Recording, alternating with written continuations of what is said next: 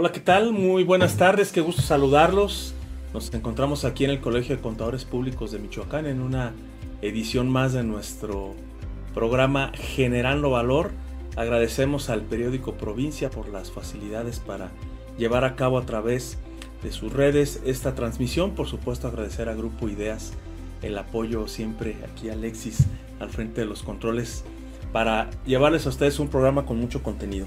El día de hoy me siento muy contento, muy halagado, porque tenemos la presencia, la participación no solamente de un gran profesional de la contaduría pública a nivel estado y a nivel regional, presidente de nuestra Comisión de Seguridad Social y recientemente nombrado presidente de la CROSS Región Centro Occidente del Instituto Mexicano de Contadores Públicos, mi amigo el contador público certificado Rigoberto Ochoa Duarte. Amigo, muchas gracias, qué bueno que estás aquí con nosotros. No, pues gracias, gracias por la invitación, doctor, le agradezco muchísimo que me haya dado la oportunidad de estar aquí con usted en estos momentos.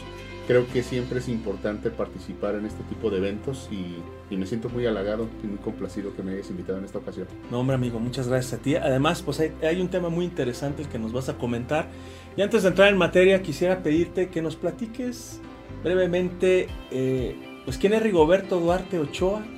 Sabemos que eres muy conocido en todos lados, amigo, pero bueno, habrá alguien que, a lo mejor no sepa quién eres y que nos puedas platicar cuál ha sido tu trayectoria, en dónde te has desenvuelto, tu vida colegiada y bueno, los retos que implican asumir una responsabilidad tan grande como la de presidir eh, a nivel regional, pues esta comisión de CROSS, Comisión Representativa ante Organismos de Seguridad Social, que es de las más dinámicas de las que más aportan regional y nacionalmente en el instituto. Así es que amigo, por favor. Sí, con mucho gusto. Mira, este, de alguna manera me he desenvuelto los últimos 28 años en la contaduría pública. De alguna manera este, soy colegiado desde hace 21 años. He estado participando en el Colegio de Contadores. Poco a poquito hemos ido dándonos la oportunidad de participar un poquito más en el colegio hasta que se nos dio la oportunidad de ser presidente del de la Comisión de Previsión Social He estado en la Comisión de Previsión Social los últimos 14 años he estado también como integrante de la CROSS Regional Centro Occidente los últimos 10 años. He estado participando constantemente en esta comisión porque es una de las más activas y más socorridas.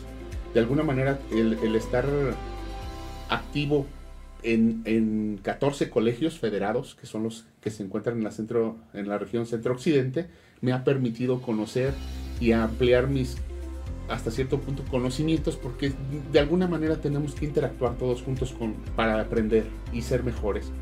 De esta manera podría yo considerar que he participado en la comisión como secretario, he estado como tesorero, como vicepresidente en el bienio 2021 y bendito Dios a partir de octubre nos toca ser el presidente, ya presidir como presidentes de la regional. Ya estamos en contacto con la nacional, estamos buscando la manera de, darle un giro que nos permita seguir participando e integrar a todos los que nos encontramos en estos 14 colegios, incluyendo la local. Porque la local también tenemos mucha participación, somos 32 participantes. Quiero decirte que están integrados de Ciudad Hidalgo también contadores de las delegaciones y de Uruapan, gente muy trabajadora como los de aquí, los que iniciaron el proyecto. De tal forma que considero yo que esta participación la hacemos con mucho gusto y con la intención de aportar, de hacer investigaciones. Pronto verán cambios en las páginas de la Cross regional, en donde ustedes van a poder palpar una revista digital que tenemos en mente, en donde, claro, con el apoyo del colegio, vamos a darle esa continuidad todo lo que es el 21 y 22 y hacia adelante todo lo que venga. Esa es la historia en pocas palabras para no ir más allá. pues fíjate que digo, sin, que vaya yo aquí a hablar de más, pero no nada más en las páginas de la regional, ¿eh? porque vamos a dar a conocer algo muy importante en nuestro próximo desayuno técnico que tendremos el 7 de octubre, que ya dimos un, un anuncio el pasado, pero bueno, vamos a mostrar una nueva herramienta que tendremos aquí en el colegio para difundir todos esos contenidos. Amigo, pues muchas gracias. está excelente. Está excelente. Bueno, pues eh, estamos El día de hoy vamos a charlar de un tema muy interesante que ha causado varios dolores de cabeza a muchas personas, a muchos empresarios y a muchos colegas también. Y bueno, acaba de vencer recientemente por ahí un plazo. Con esta reforma que hubo por ahí al artículo 15, un acuerdo que se tomó para la Ley Federal del Trabajo, respecto de ciertos, ciertas obligaciones que hay que cumplir en materia de presentación, primero de registro de empresas que prestan servicios especializados, con estas reformas que ha habido eh, encaminadas también con el tema o ligadas también con el tema de la subcontratación. Servicios especializados, el famoso REPSE. REPSE, correcto. Porque luego los contadores, eh, y así como muchas otras profesiones, bueno, abreviamos muchas palabras. Nuestro amigo el doctor Jesús Hernández, que le mandamos un abrazo, hablaba del reciclo, ¿no? Régimen simplificado de confianza. Pero bueno, ese es otro tema. Amigo, que les puedas platicar al, público que nos escucha, ¿qué es el REPSE? Bien, miren, vamos a empezar primero con un antecedente. Recordemos que ha estado muy castigado lo que viene siendo el outsourcing y el insourcing. Después de años, desde 1900, en más bien Perdón, perdón que te interrumpa. Outsourcing personas que, que contratan personal a otra entidad, ¿sí? Es decir, la fuente está afuera, no son, no son personas que están dentro de la empresa, sino que otra empresa es la que suministra, el personal. Es correcto. Ese es el outsourcing. Y el insourcing, para los que nos están escuchando. De alguna manera el insourcing son, es personal que se encuentra dentro de la misma empresa y que les está dando un servicio a, a los mismos a, la misma empresa, pero son parte también de ellos. También ellos, ellos se encuentran registrados como si fueran eh, trabajadores que son la misma empresa que se encuentra en el mismo domicilio. Entonces, de alguna manera, estas, estas insourcing fueron creadas para controlar nóminas prácticamente. esos, estos recursos se pueden llevar eh, de una manera eh, muy simple cuando no hay quien controle a el personal, simple y sencillamente el mismo patrón que, está eh, dándole instrucciones a esta gente se encuentran dentro de la misma empresa, pero son ellos mismos. Al final del día son lo mismo, pero son dos empresas diferentes. ¿Qué es lo que sucede aquí? Que después de que abusaron muchísimo tiempo de este, de este, de este tipo de esquema, la autoridad desde el, año 2019 ya venía con la intención de quitarlo, de cambiarlo, de quitar este tipo de abusos, porque no todo era malo. Desgraciadamente, dentro de todo, del 100%, pues hubo gente que, que abusó de este esquema. ¿Cómo lo hacía? Pues quitándole las obligaciones a los patrones originales. Después de todo, ¿qué es lo que estábamos buscando? Disminuir el costo del seguro social, del Infonavit, y las obligaciones que se tenían en la Ley Federal del Trabajo con los trabajadores.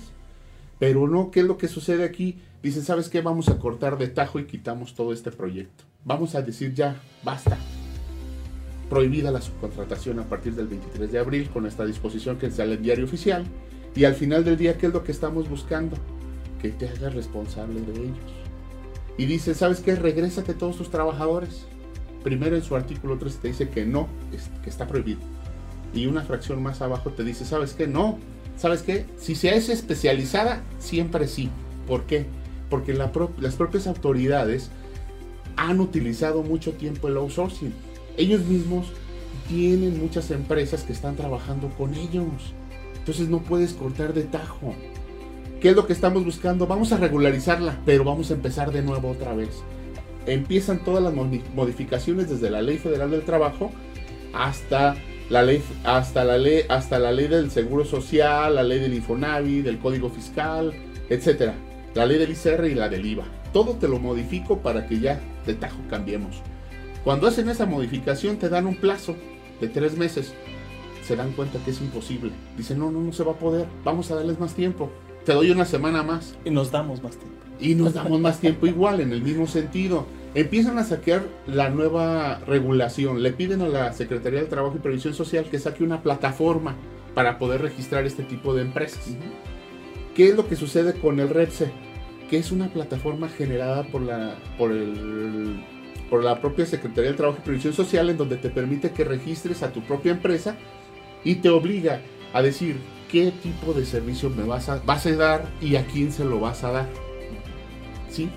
Súbeme tu contrato, dime qué es lo que dice tu contrato para saber si tu objeto es especializado o no lo es. ¿Cuántos trabajadores vas a aplicar en cada contrato? Si yo te doy ese registro, ya vas a tener ese folio y te voy a permitir que puedas seguir dando ese servicio. Pero volvemos a recordar algo, señores. La subcontratación está, no está permitida. ¿Estamos de acuerdo? Sí. Excepto en servicios especializados. Sí, pero acordémonos algo. El patrón no te va a dar instrucciones. Tiene que haber gente que te dé instrucciones de la empresa que te contrató, de la que es, de donde tú tienes a tu patrón. Los patrones, yo soy el patrón. Eh, el, el, trabajador A, B y C van a hacer un trabajo que me vas a pedir a mí a través de un contrato de servicios en donde yo voy a demostrarte que A, B y C tienen la capacidad para darte el servicio a ti. Pero eso no significa que tú le des instrucciones a ellos. Porque está la, subcontratación está prohibida.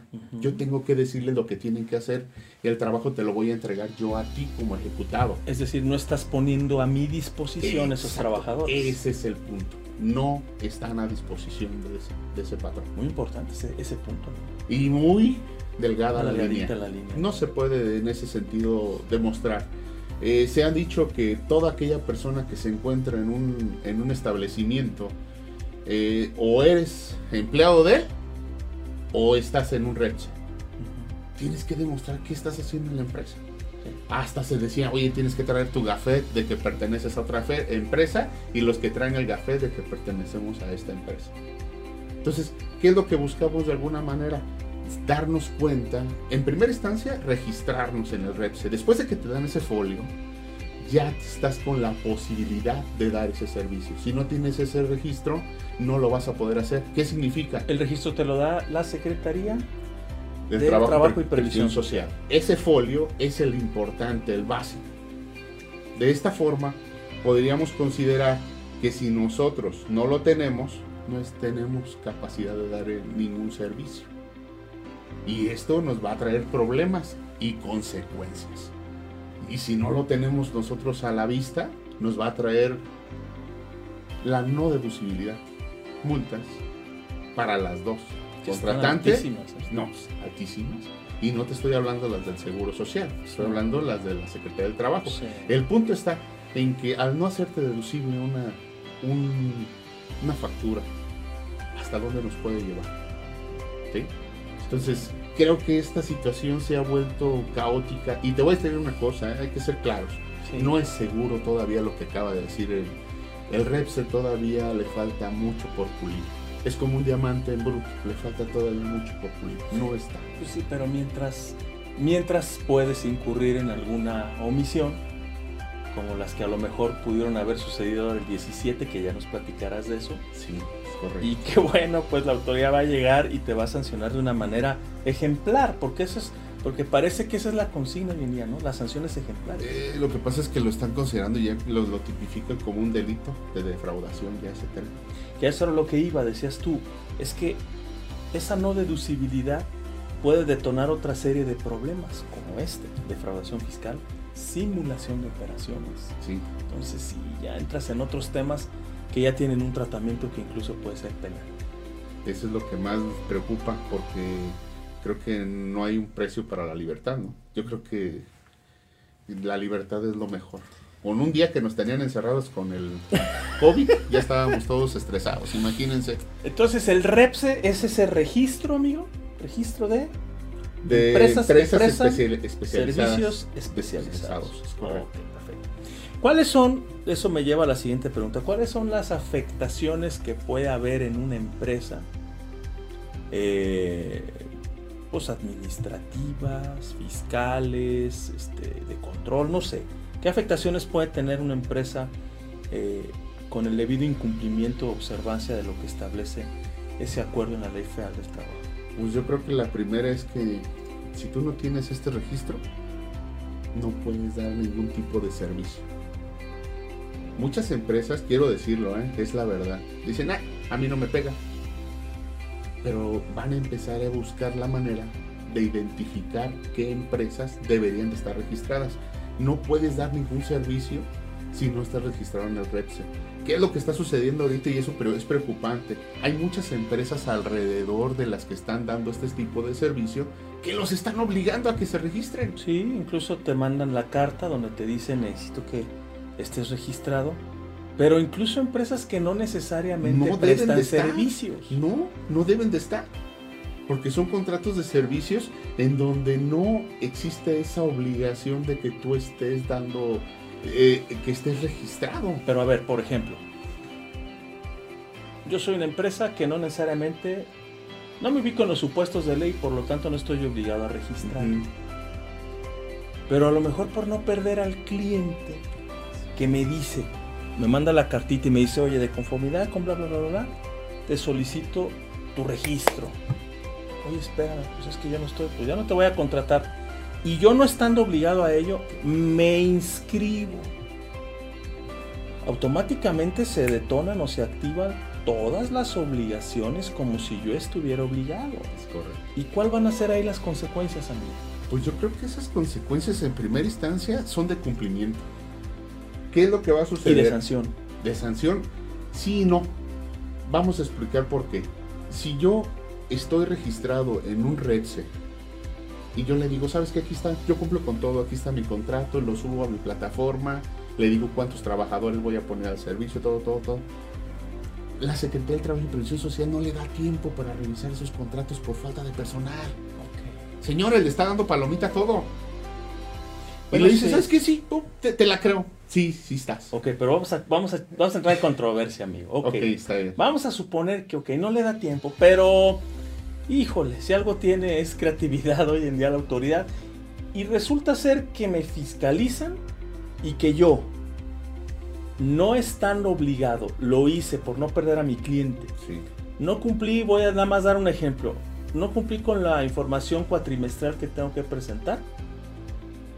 Y bolas llega la multa, perdón la expresión. Llega la multa. Sí, Ok, puede ser un acto de molestia que a lo mejor puedo tal vez Defender. defender y ganar en tribunal. Pero mientras es un acto de molestia, donde multas que van hasta los 400 y tantos mil pesos por la omisión en la presentación de, De un, aviso, informe. de un informe.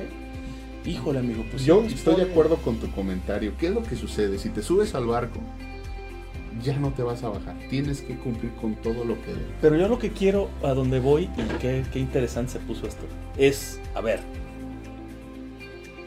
si de origen yo no me ubico en los supuestos establecidos en la ley, ¿cómo es que entonces, por un tema comercial, por un tema de no perder al cliente, me ve la necesidad de tenerme que inscribir? Porque el problema es que mi cliente me dice, si no me entregas ese registro, sí, no te voy a contratar. sí. A ver, espérame, es que no me ubico ahí. Pues yo no sé, pero no te contrato. Ese es un problema. ¿Por qué mejor no regular esa parte? Exactamente, estoy de acuerdo. Esa parte se debería de regular, pero eso es lo que nos hace falta. Vea el tiempo que ha sucedido del 23 de abril al 17 de septiembre. No ha habido oportunidad de poder demostrar que no es necesario estar dentro de este proyecto. Mucha gente lo está haciendo por hambre, por la necesidad de que no te quiten el trabajo y el convenio. ¿Qué es lo que van a hacer ahorita los que no estaban obligados a estar en ese sistema? Pues a cumplir con sus obligaciones. El día que la Secretaría de Trabajo y Previsión Social se meta en el proyecto y revise el contrato y te diga, oye, ¿sabes qué? Tú no estás obligado, te lo voy a quitar. Me va a dar un documento y me va a decir, no estás obligado a estar registrado en este proyecto. Por lo tanto, tú ya cumpliste. No perdiste la oportunidad de estar dentro, pero cumpliste. Pero ¿qué es lo que vas a hacer con tu cliente? ¿Sabes que aquí está mi documento? Eso es lo que debió haber hecho la Secretaría de Trabajo y Previsión Social desde que tú te diste de alta por primera vez solicitando ese folio. O la otra. Me voy, me voy a, me voy a, este, A otro extremo. a comer algunos pasos. Pues que la secretaría desde que pretendes hacer el registro te diga, tú no estás obligado. Ahí debió haber sido. Tú no estás obligado Sí, es y por lo tanto no te aplica en fundamento en esto y esto y esto y esto. Y entonces tú puedes decir a tu cliente, mira, aquí está, para que veas que lo que yo te estoy diciendo. Es correcto. Estoy de acuerdo, eso debió haber sido, pero el tiempo y el personal y el sistema que tienen como plataforma para revisar no le estaba dando tiempo. ¿Qué es lo que sucede con el Reps? Empezabas a subir información y te iba dando palomitas, palomitas, palomitas y de repente, ¡pum! Dame tiempo y te mando el, el, folio que te corresponde de aceptación. ¿Qué es lo que sucede? ¿Quién se va a tomar el tiempo dentro de la Secretaría del Trabajo y Previsión Social para revisarlo de uno por uno, identificar si realmente estaba o no estaba obligado a estar en ese proyecto? ¿Cuánto tiempo se van a llevar? No sé cuánto personal vayan a ocupar. O si ocupan una inteligencia artificial para revisar toda esa información y determinar si es o no es parte de. El, secretario de, del Trabajo y Previsión Social, Salafrán, no me acuerdo el nombre, el apellido, Salafrán, si no me recuerdo, dijo, todos deben de estar dentro. Ese señor dice, todos deben de registrarse. Como las monjitas. Así es, dijeron todas, dijeron todas. ¿Qué es lo que más nos preocupa a nosotros los contadores? Que nuestros despachos también quieren que estén dentro porque les llevamos la contabilidad a nuestros clientes en nuestras oficinas. ¿Estamos prestando un servicio especializado? Esa sería la cuestión, tenemos que pensar realmente hasta dónde. Es verdad que nosotros también seríamos una empresa especializada y él considera que todos deben de estar dentro. ¿A dónde nos llevaría? A registrarnos al ISCOE y al CISUB. Y como lo vamos a comentar más adelante, ¿qué es lo que nos piden? ¿Qué es ISCOE, amigo, para los que nos están escuchando? ISCOE. Esa es una. Digo, dijo, aquel, ni, dijo aquel, ni yo me la sé correctamente, pero te la voy a recetar como debe de ser. Sí. Es. A ver, permítame tantito. ¿Por qué? Porque se llama informativa de contratos de servicios u obras especializadas. Y esto no lo hicimos los contadores, ¿eh? porque si no ya no la sabríamos de memoria. Pero esta la misma la aplicó el Seguro Social. Informa ¿Cómo? Informativa, de contratos de servicios u obras especializadas. Que también es una plataforma generada por el Seguro Social para, subir más información más detallada de los servicios que se están prestando, pero con la venia del REPSE. Del REPSE, ok. Muy bien. Vamos a hacer una pequeña pausa para seguir comentando estos temas. No se muevan porque está muy interesante. Seguimos generando valor, diálogo con el Colegio de Contadores Públicos de Michoacán. Volvemos en un minutito. Gracias.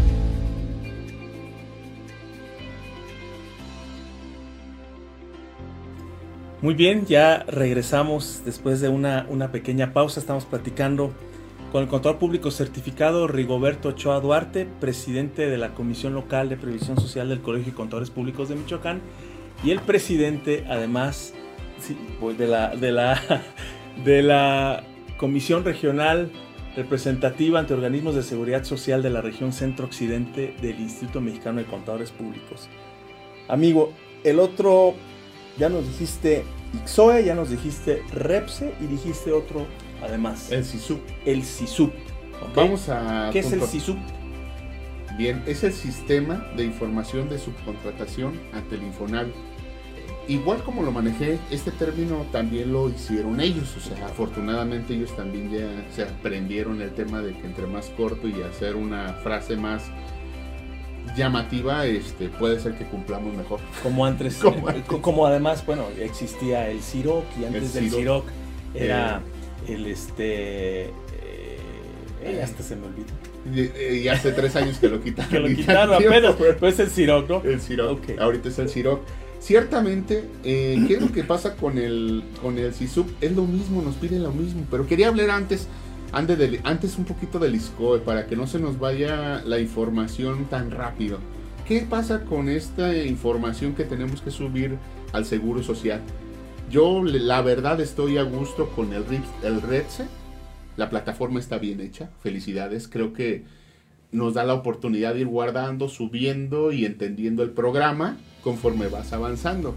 El, el también tiene una, una, este, un trato muy amable, lo puedes ir manejando, vas subiendo información, vas guardando y vas avanzando en el proyecto, lo guardas, lo dejas y luego lo vuelves a, lo vuelves a manejar. ¿Qué es lo que pasa con el SISU? Señores, si no lo suben inmediatamente se les borra. No hay forma de guardar la información y tienes que volver a empezar. Es una plataforma muy, muy, muy, muy como que dicen, no es mucho lo que tienes que subir, lo puedes subir en 30 minutos y no es cierto.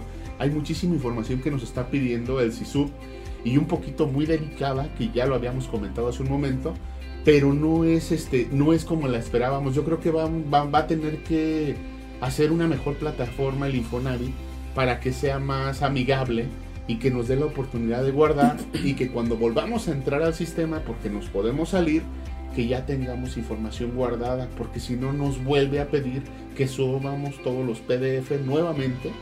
Y eso ya como que dices, pues ¿dónde me quedé? ¿No? O sea, ¿qué pasó?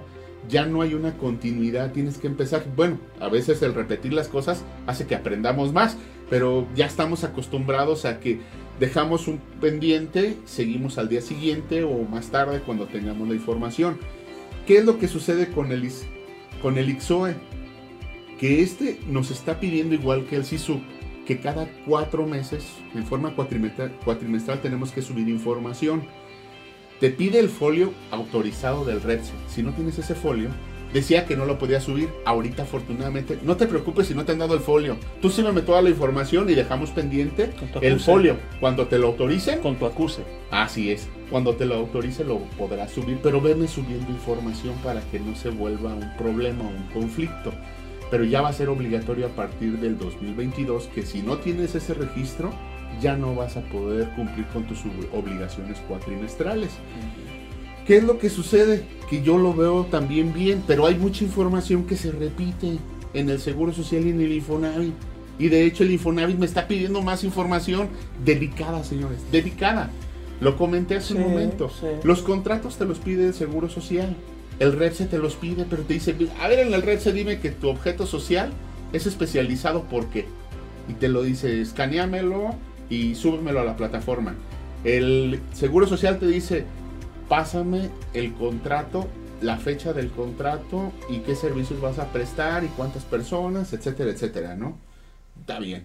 Pero el, el Infonavit te dice cuánto cuesta la obra, ¿Y cuánto vas a cobrar? ¿Y cuánto vas a cobrar? O sea, espérame. Y no siempre se tiene esa alternativa de, saber cuánto cuesta un servicio. ¿Por qué? Porque puedes estárselo prestando en forma mensual y él lo está tomando como si fuera una obra de construcción o, o de, de, hacer un edificio. No sé, dice, ¿cuánto me cobras? 10 millones por el edificio. Ah, ok, perfecto. Ya tenemos un contrato de 10 millones y vamos a ver en cuánto tiempo te lo vas a aventar. O sea, tu contrato por cuánto tiempo es. Yo el contrato que yo a veces veo y les digo, pues ponle indefinido para que no me esté haciendo subir constantemente información. Entonces, ¿qué es lo como son cuatrimestrales estas informaciones? El primer cuatrimestre de enero a abril no hubo nada porque no había obligación. Estamos de acuerdo. De mayo a agosto sí hay obligación.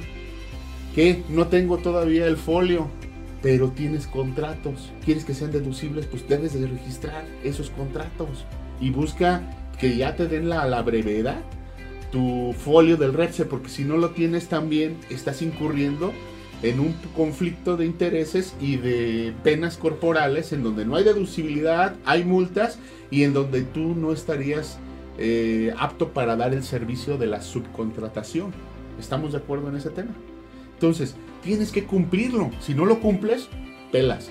Adiós con tus deducibilidades, multas y adelante, ¿no? Entonces, vamos a perder clientes, obligaciones, que al final del día por ahí hay algunos abogados que están diciendo que esto está fuera de se está saliendo de control.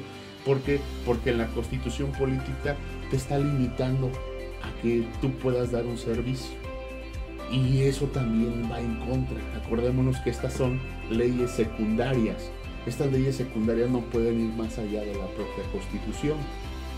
Regúlame, pero no me prohíbas. Ay, amigo, que ahí es un tema ahí con el tema de las de la impartición de justicia en materia fiscal administrativa. No, no las hemos llevado del todo este, pues de manera favorable para los lamentablemente. Pero bueno, no me quiero desviar del Ojalá que siga conservándose la división de poderes. Si, no, si esa división se pierde, no nada más perdemos nosotros, perdemos todos. Ahí lo dejo. Ah, sí, ahí déjalo. ¿Qué otras implicaciones o qué otras obligaciones implícitas se tiene con otros con otras dependencias, amigo? Ya nos dijiste Infonavit, Seguro Social, SAT, amigo. Híjole, la ley de lavado de dinero, bueno, la obligación de los esquemas reportables, de alguna manera sí debes de estar registrado también la ley de lavado de dinero. Prevención de lavado. Prevención, perdón. Prevención de lavado Me disculpo amigos, prevención de lavado de dinero también es otra de las obligaciones que también se deben de cumplir. Pero miren amigos, de alguna manera lo que se está buscando ahorita es dominar lo que realmente urge. Cuando uno se da de alta en, las obligaciones de prevención de lavado de dinero, también las multas están exageradas y también existen ciertas obligaciones, pero para aquellas empresas que son constructoras. ¿Sí me entiendes? De alguna manera ahí hay empresas que se que prestan servicios para construir casas en donde también hay servicios, aunque dicen, la verdad, no están obligadas a estar en el REPS. Ya se tuvo diferentes con este se tuvo diferentes con, convenciones en donde se demostró que no deben de estar registradas estas constructoras, pero la Secretaría de Trabajo y Previsión Social piensa diferente, señores. Entonces necesitamos demostrarles que no están obligadas a estar registradas. Mas, sin embargo, lo están haciendo. Todas aquellas que presten servicios al Estado a partir de enero del 2022 van a estar obligadas a, estar registradas en el REPS. Y muchas son de obra pública. Entonces, ahí tienen que estar registradas obligatoriamente ellas para poder prestar este tipo de servicios. Ok, ¿Cuáles son las consecuencias de no acatar de manera puntual con estas nuevas obligaciones? Pues como todo, vamos a poner el REPS en la parte más alta, abajo al Seguro Social, al Infonavit. El lo, primero que van a hacer es levantar la mano y decirte, ¿sabes qué? No está cumpliendo, cancélale su folio. Pero eso no implica las multas. Entonces, al momento de hacer esta ejecución de, este, levantar el dedo, hacer un reporte de que no estás cumpliendo con tus obligaciones del SISUP y del ISCOA, inmediatamente la Secretaría de Trabajo te va a sancionar y tiene todo el derecho de decir, ¿sabes qué? Te cancelo tu folio y desde tal fecha, ahí empieza otro problema disyuntivo que lo vamos a platicar, que ahorita les voy a hablar por qué. Eso no es deducible si te quitan el folio. Para el que te contrata. Así es. Y para ti es un ingreso acumulable, es, mi pues, cuenta. Lo caído es caído. Lo caído, caído y paga impuestos, pero, para el que le vas a afectar. Pero las multas al final del día son para los dos también. O sea, hay responsabilidades de los dos. Y lo que se buscaba de alguna manera desde este, desde, de, esta, de esta paradoja del outsourcing era proteger a los trabajadores. Y al final del día yo los veo más inseguros, o sea, ya oye, pues quién es mi patrón, el que me contrató, al con el que trabajo. ¿Sí me entienden? O sea, les, les creamos más confusiones a estas personas, no le estamos dando ninguna certeza. Aquellos trabajadores que tuvieron la suerte de decir, sabes que está bien, sabes que ya, quítate, pásame a todos los trabajadores a mi empresa, ahora son mis trabajadores, son mis obligaciones. Y, yo, yo me pregunto ahí, ¿qué hicieron? Le dijeron a la empresa que era outsourcing, oye, liquídalos y yo veré si los contrato, porque eso es lo, lo correcto, es eso, ¿no?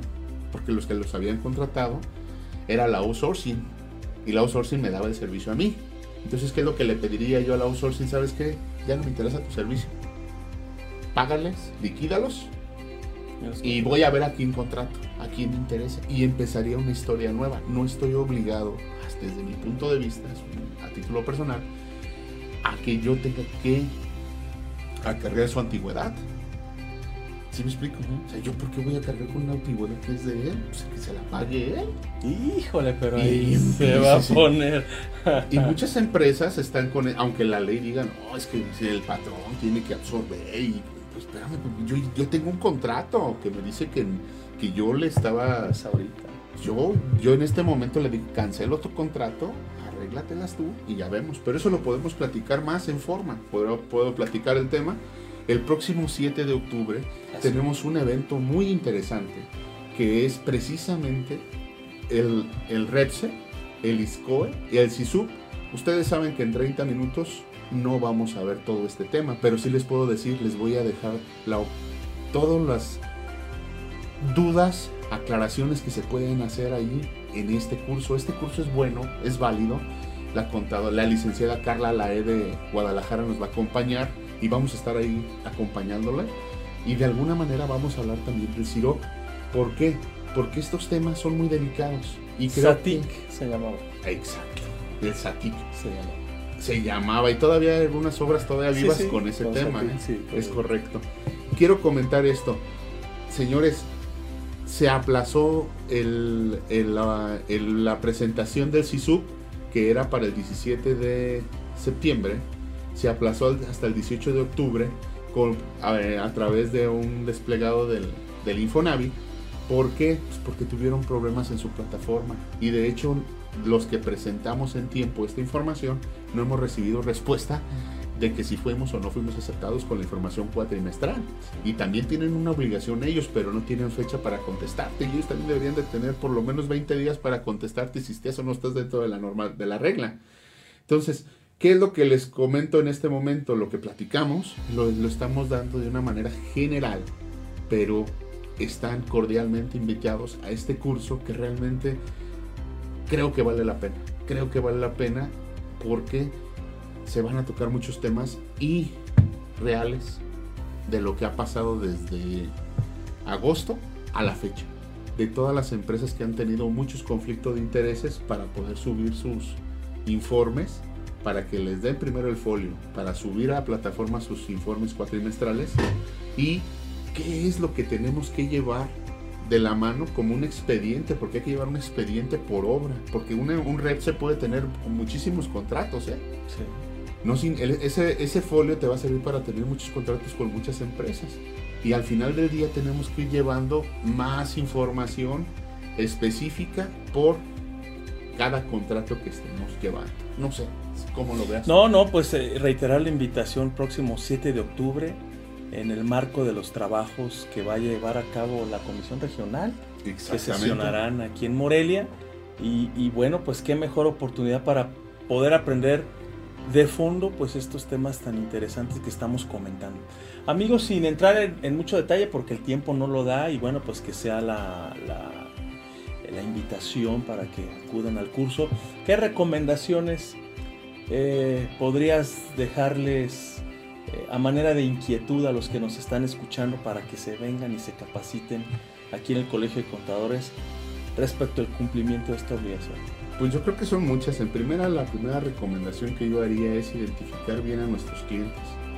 Si estamos hablando de los contadores que llevamos este, en despachos o que le damos un servicio eh, interno a las empresas, revisar sus, sus actas constitutivas, porque no crean que cambiar un objeto social es suficiente para poder determinar que, que esa fue como que una solución. Una solución así rápida, de Oye, cambia el objeto social. Y elimina a todos, porque acuérdense que anteriormente todas las sociedades las hacíamos con mil objetos, con la intención de que algún día podría ser que nos cayera un negocio diferente.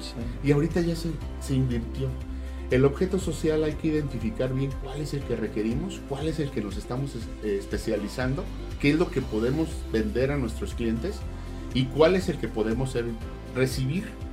El segundo punto que también se va a tratar ahí es cómo hacer el registro del REPSE. ¿Qué es lo que tenemos que cuidar? Desde la persona física a la persona moral. Porque acuérdense que una persona física también puede dar servicios de especialización. Entonces, ¿Cómo podemos identificar esto? Las consecuencias se las platiqué, pero al final del día, acordémonos que también existe la oportunidad de que si no lo presentaste, pues tú lo puedes hacer, aunque sea en forma extemporánea. Pero, señores, contrato que suban, información que envíen, no hay forma de modificarlo. Esto es peligroso, señores. ¿Por qué? Porque si tú tenías que mandar seis contratos por un cuatrimestre y nomás enviaste uno, si no sabemos cómo hacerlo mejor, espérense este curso para que les puedan explicar bien este tema y les digan bien cómo. Porque ya después de enviado, ya no puedes volver a decir, voy a meter una complementaria. No hay complementarias aquí. Palo dado, Dios lo quita, ¿no? Y aguas, aguas, porque si no está en la información, entonces, aparte de que te den una multa, te pueden cancelar este folio. Y ese folio, pues dirás, bueno, me lo cancelen y vuelvo a hacer otro, pues no sé cuántas empresas tengan para estarlo haciendo constantemente. Pero eso también nos va a implicar. La Secretaría de Hacienda se ha quedado callada, ¿no se han dado cuenta, señores? No ha dicho nada. Pero no les decimos.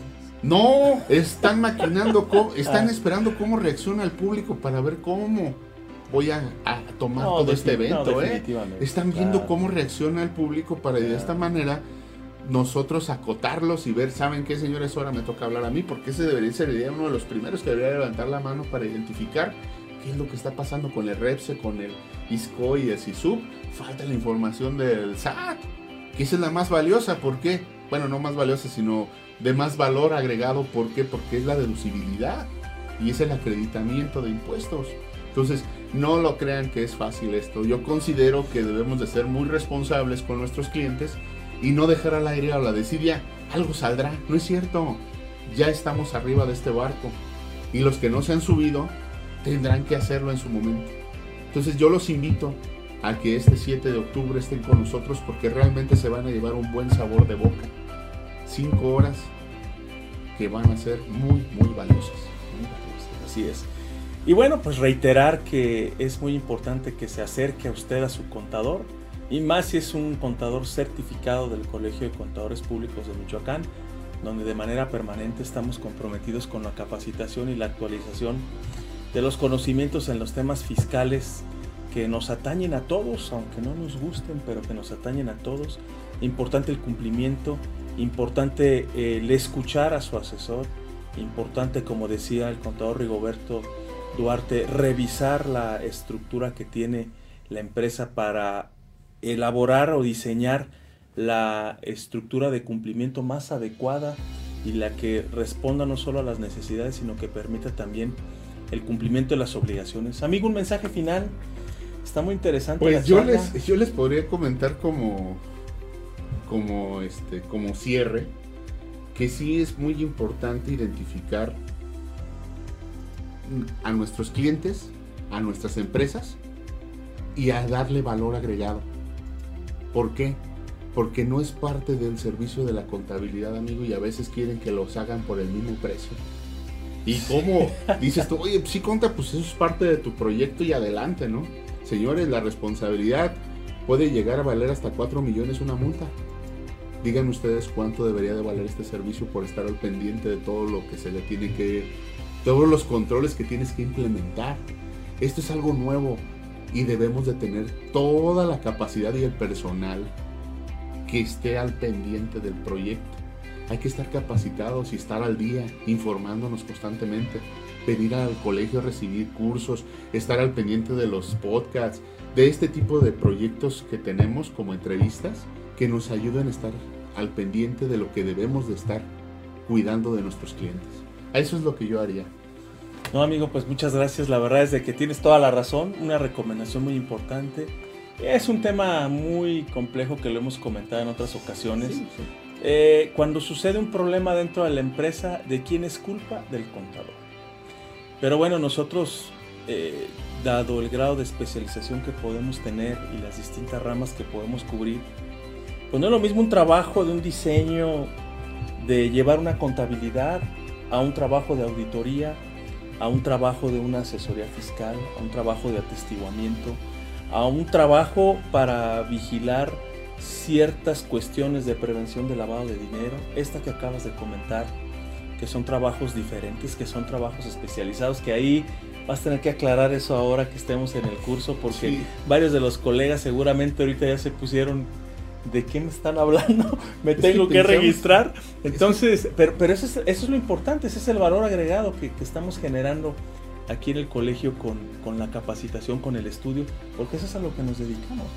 Todo con el único fin, propósito, objetivo de que estén salvaguardados los patrimonios de las personas, que estén salvaguardadas sus empresas, que sigan siendo negocios redituables con la tranquilidad de que las cosas se están haciendo bien y de que no van a enfrentar situaciones que los pongan en aprietos y que si éstas se llegaran a presentar, pues todo está debidamente documentado, integrado para atender los requerimientos de, la, de las autoridades. Tener las herramientas suficientes para poder defenderlos. Esa es la parte más importante. Amigo, pues ha sido un gusto escucharte, tenerte aquí en tu casa, en el colegio. Se nos fue muy rápido el tiempo. Pero el 7 de octubre tendrás suficiente tiempo para seguir, para seguir platicando. Sí, hombre, me sentí muy bonito. Es mi primera vez, amigos, ¿eh? y aquí estoy a la orden. Y una disculpa si me tartamudeé un poco, pero es normal. bueno, pues muchísimas gracias nuevamente por su atención, por estar siguiéndonos aquí en esta transmisión de su programa Generando Valor, diálogo con el Colegio de Contadores Públicos de Michoacán. Agradecemos al periódico Provincia la oportunidad de podernos dirigir a ustedes, al Grupo Ideas en los controles para hacer posible esta transmisión. Mi querido Alexis aquí presente, muchas gracias. Que tengan una excelente semana. Nos estamos viendo aquí en el colegio. Tenemos cursos toda la semana. Mañana hablaremos de reembolsos de capital con dos instituciones en materia fiscal a nivel nacional, doctor Salvador Juárez Álvarez y el contador público certificado Jaime Labrada. Los esperamos. Va a ser un gran evento y no dejen de seguirnos en nuestras redes sociales, no dejen de ver nuestro programa y de seguir nuestro podcast en Spotify generando valor. Que tengan una excelente semana, muchas gracias y hasta pronto. Gracias.